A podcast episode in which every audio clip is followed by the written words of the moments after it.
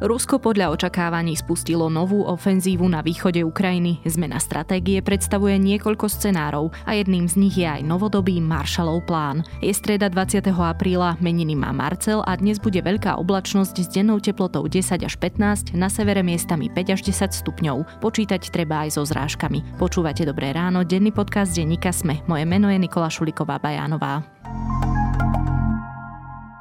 Dnešné správy ovplyvniť nemôžete ale vaše investície áno. Investujte do podielového fondu JNT Select s atraktívnym výnosom. A každé vaše ďalšie ráno bude dobré ráno. JNT Banka. Expert na investície. S investíciou do fondov je spojené aj riziko. Programátorky a programátori. Váš kód môže zlepšiť svet. Slovenská firma Innovatrix patrí medzi svetovú špičku v biometrii. Vyvíjame technológie pre overenie otlačku prsta, skenovanie dúhovky oka či rozpoznávanie tváre. Tak zaistujeme bezpečný vstup bez kariet či hesiel, pomáhame zrýchliť policajné vyšetrovanie či zvýšiť bezpečnosť na letiskách. Tvor svet, v ktorom si budeme navzájom dôverovať. Choď na innovatrix.com a zistíš o kariére u nás viac.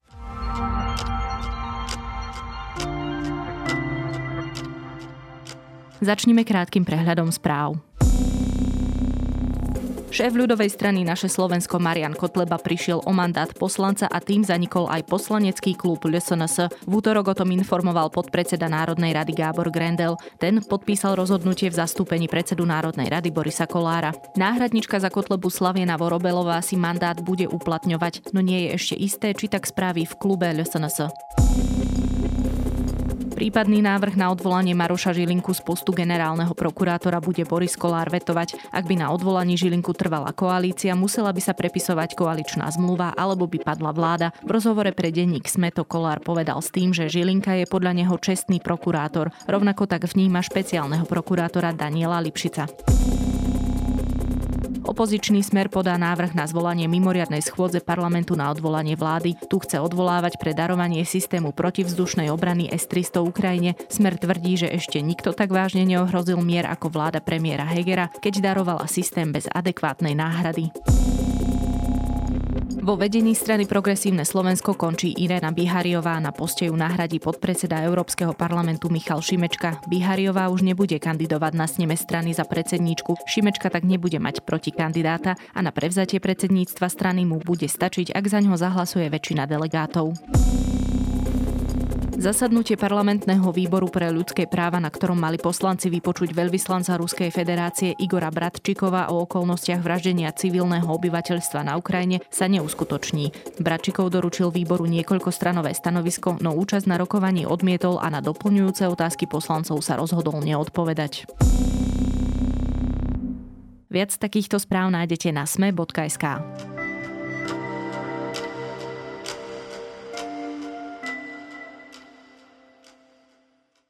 V pondelok večer Rusi spustili druhú časť svojej ofenzívy na Ukrajine, v ktorej sa sústreďujú najmä na východ. Takýto postup zahraniční pozorovatelia aj samotní Ukrajinci ohlasovali už niekoľko dní. Prečo Vladimír Putin mení stratégiu a čo od nej očakávať, sa teraz budem pýtať reportérky zahraničnej redakcie Niny Sobotovičovej.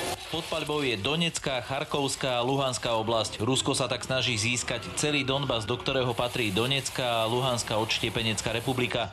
Oba regióny Moskva uznala za za nezávislé krajiny. Nina, v akej fáze je dnes vojna na Ukrajine? Obe strany sa zhodujú, že prešla do novej fázy, v tom zmysle, že kým doteraz sa vlastne tá ruská ofenzíva sústreďovala na viaceré veľké mesta na Ukrajine a v podstate od prvého dňa vojny vlastne Rusko bombardovalo tú Ukrajinu od východu de facto po slovenské hranice, tak teraz po novom by sa mala naozaj tá ruská ofenzíva sústreďovať na vymedzený región, na Donbass, čo teda e, zo sebou prináša isté špecifika, najmä v tom, že otvoriť si priveľa frontov, to aj vlastne akože vojnoví experti hodnotili ako nie je dobrý taktický ťah, pretože ťažko sa dá udržiavať vlastne ako morálka vojsk a celkovo ťažko sa dá v takejto obrovskej krajine, ako Ukrajina je, operovať na toľkých frontoch. Takže toto by mohlo vlastne pre Rusov znamenať aj nejaké výhody, že sa vojna pozične mení ale zatiaľ to je veľmi ťažké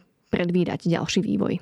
Takže len aby som to zhrnula, to s čím do vojny vstupovali, alebo teda do tej tohtoročnej fázy vojny vstupovali, nebolo najrozumnejšie, pretože si otvorili naozaj e, boje na frontoch po celej Ukrajine. Tak e, Rusko vlastne stratégiu menilo niekoľkokrát a vždy to vysvetľovalo tým, že vlastne niečo sa podarilo naplniť, ale nie je to celkom tak, pretože naozaj, keď si pripomenieme tie prvé dni ruskej invázie, tak už 25.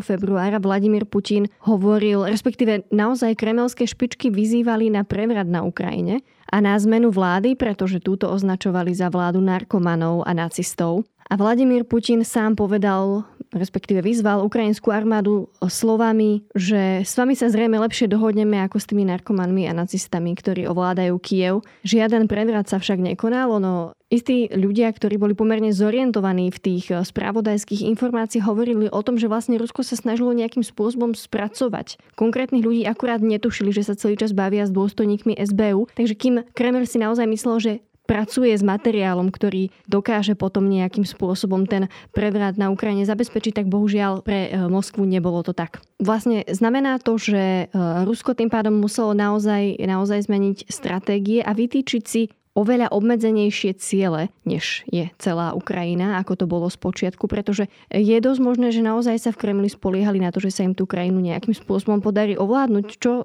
spätne potom, aké výkony vidíme vlastne na jednotlivých frontoch, vyzerá dnes ako mimoriadne absurdná predstava, ale je dosť možné, že naozaj Rusko do, toho, do tejto vojny išlo s prvotnou ideou, že Ukrajinu naozaj ovládne. Dnes sa ruské špičky netaja tým, že ich cieľom je, oni to formulujú ako pomôcť Donbasu, v preklade to znamená ovládnuť Donbas, dostať tento región do područia Moskvy. Uh,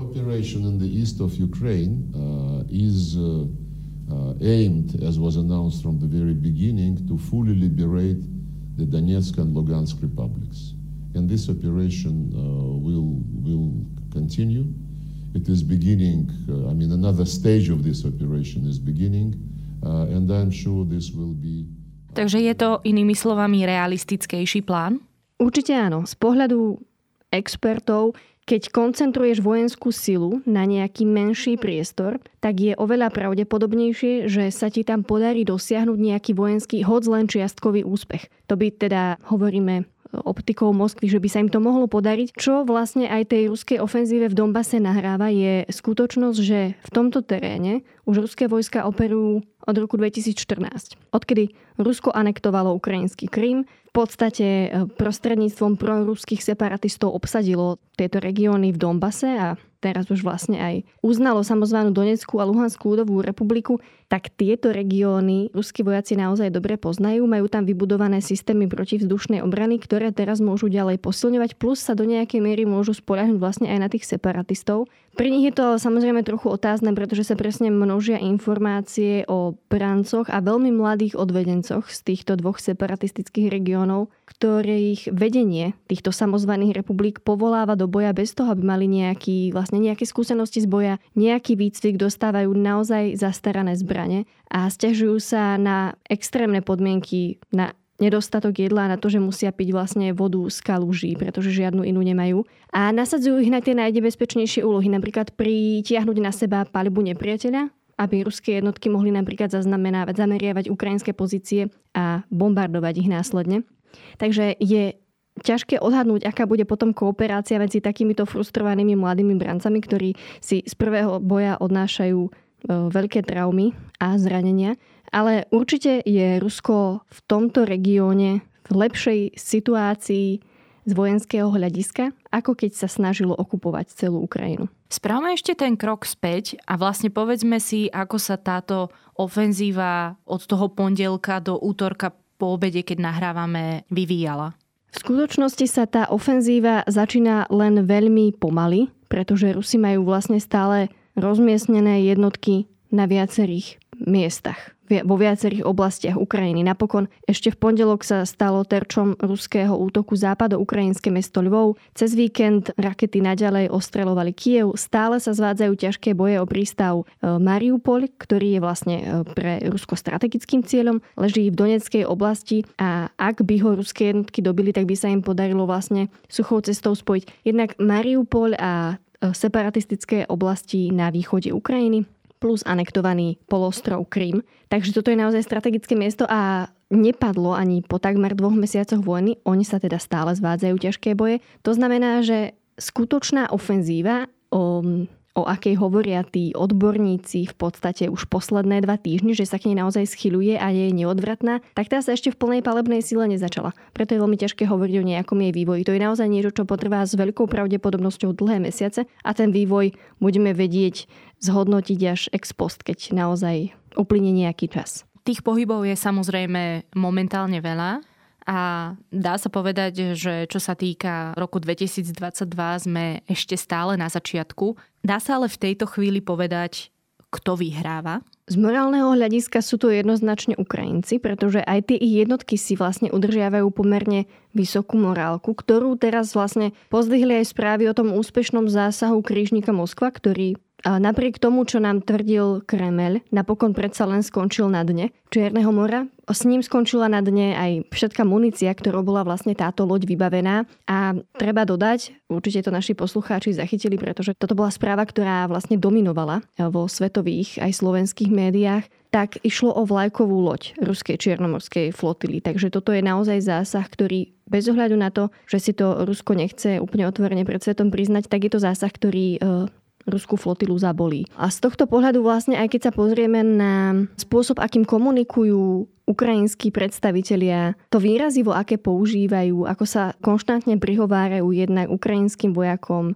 ukrajinskému obyvateľstvu, že armáda je silná, spolahlivá, treba jej veriť, netreba sa báť, že na všetko sú vlastne Ukrajinci pripravení. A napokon e, v tom Dombase majú, ako hovorí prezident Zelenský, približne 44 tisíc bojovníkov, ktorí nielen podľa teda Zelenského, ale aj podľa viacerých generálov a vojenských dôstojníkov v našom stredoeurópskom priestore patria k tomu najlepšiemu, čím Ukrajina disponuje v teréne. To sú ľudia, ktorí v tom Dombase bojujú proti proruským separatistom aj proti ruským jednotkám od roku 2014. Takže majú naozaj významnú skúsenosť z ostrého boja. Kým Rusko naďalej hovorí o oslobodzovaní východu Ukrajiny, Kiev tvrdí, že okupantské vojska nie sú dostatočne silné na to, aby zvíťazili. Voči nepriateľovi sa bráni. V Doneckej a Luhanskej oblasti ukrajinskí obrancovia odrazili 7 útokov, zničili 10 tankov, 18 obrnených vozidiel, jeden delostrelecký systém a nepriateľský mínomet s vojakmi. A ešte možno nejakým ďalším číslam padla teda vlajková loď. Počuli sme aj o tom, že ruská armáda prišla o 8 vedúcich generálov. Vieme vôbec povedať, že ako to vyzerá na čísla, keďže Rusi nezverejňujú úplne všetky oficiálne údaje? Nezverejňujú, ale vlastne my to nevieme ani úplne porovnávať s ukrajinskými stratami stratami, pretože toto je, akože tá mach- tie číselné machinácie sú súčasťou vojnovej propagandy na oboch stranách vždy. Ale čo vieme aspoň približnou istotou povedať je, že Rusko nasadilo na Ukrajine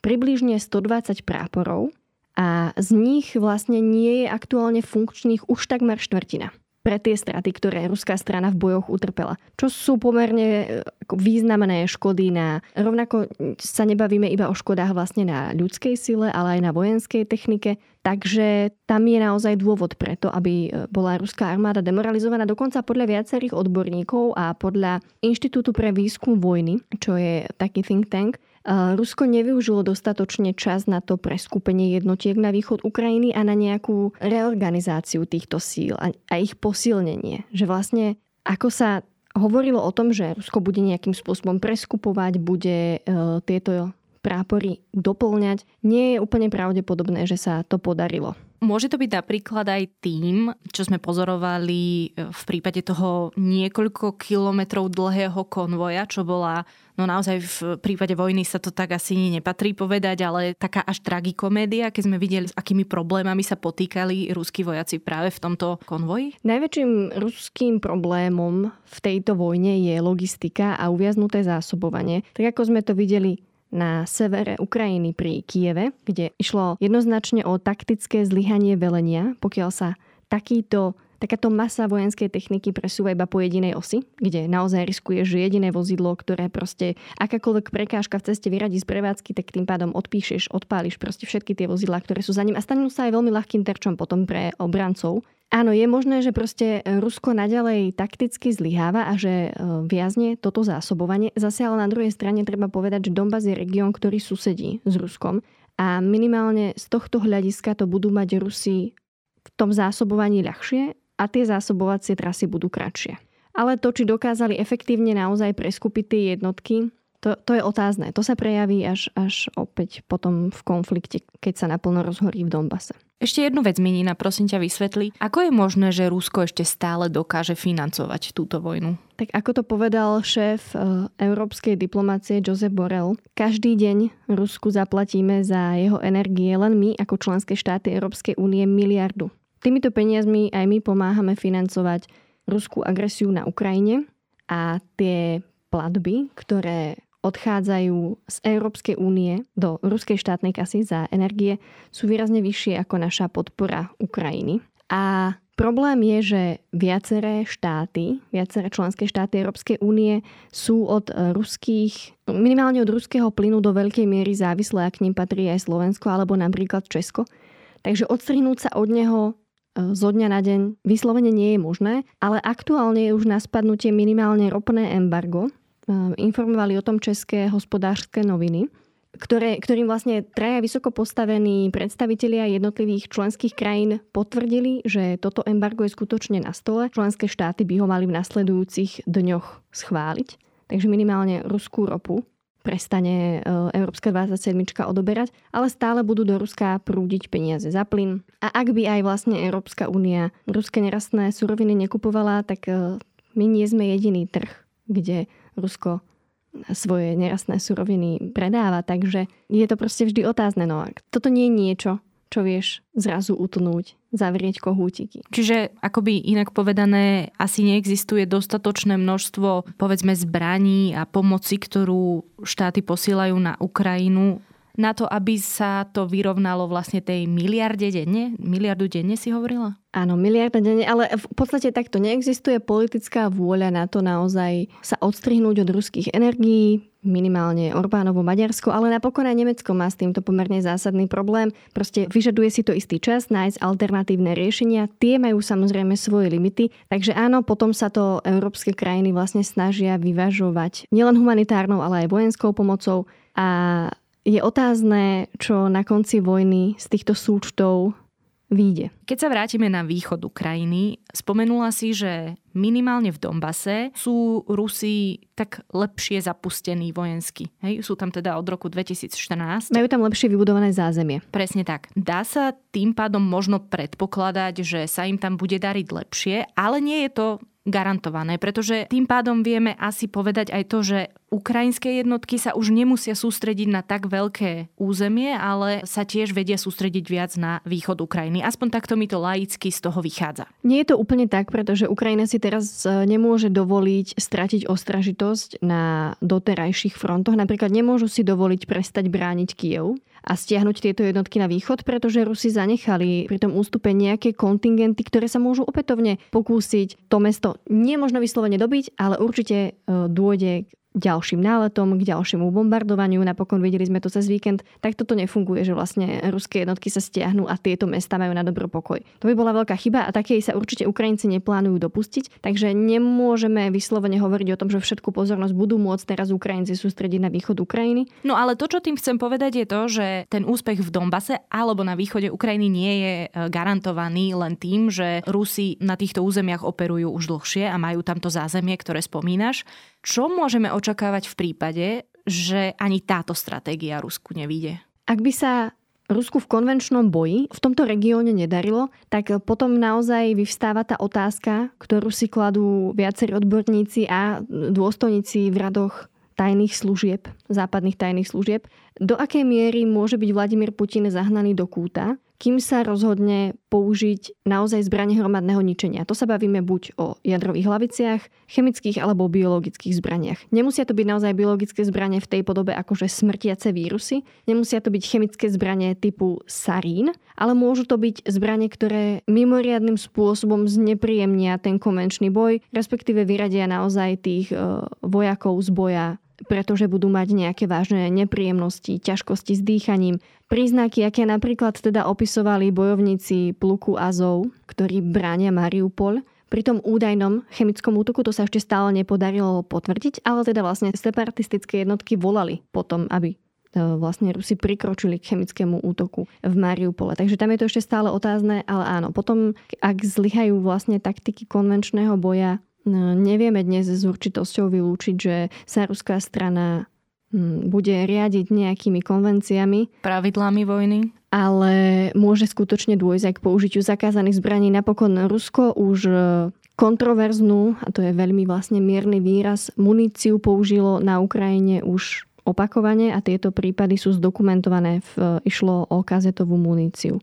A opačný scenár, ak sa im podarí tieto územia definitívne obsadiť, čo naozaj teraz asi aj predbieham. Ak napríklad padne v najbližších dňoch Mariupol, ktorý sa stal naozaj symbolom e, toho vzdoru ukrajinského, tak čo potom? Tak Mariupol na seba, respektíve obrancovia Mariupola na seba doteraz viazali nezanedbateľnú časť ruských síl. Tým pádom by mali voľný priestor na to sa presunúť na dejisko ďalšej veľkej a tej hlavnej ruskej ofenzívy nadchádzajúcich mesiacov.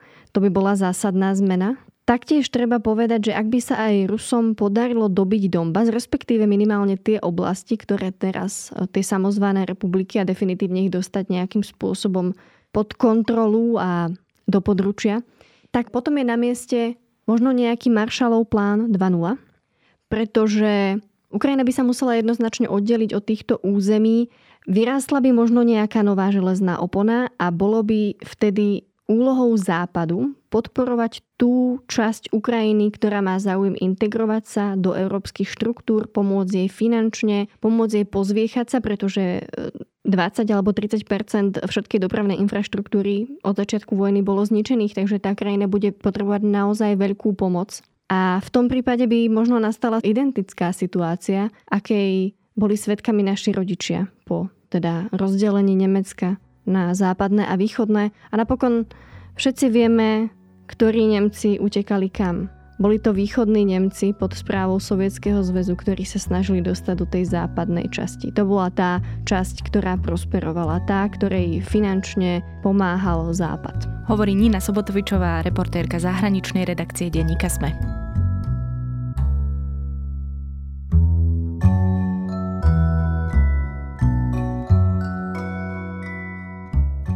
Budem sa síce opakovať, ale znovu budem odporúčať podcast z dielne New York Times. Ezra Klein sa vo svojej show pozrel na kryptomeny, tentokrát s ich veľkým kritikom Denom Olsonom. Ten v ich posudzovaní podľa mňa odvádza naozaj veľmi poctivú prácu. Ich zaujímavá takmer hodinu a pol dlhá debata stojí určite za vypočutie. No a pripomínam aj naše ostatné podcasty. Dnes vychádzajú Zoom aj vedátorský podcast o fyzike teleportu. Na dnes je to všetko, počúvali ste Dobré ráno. Do počutia opäť zajtra.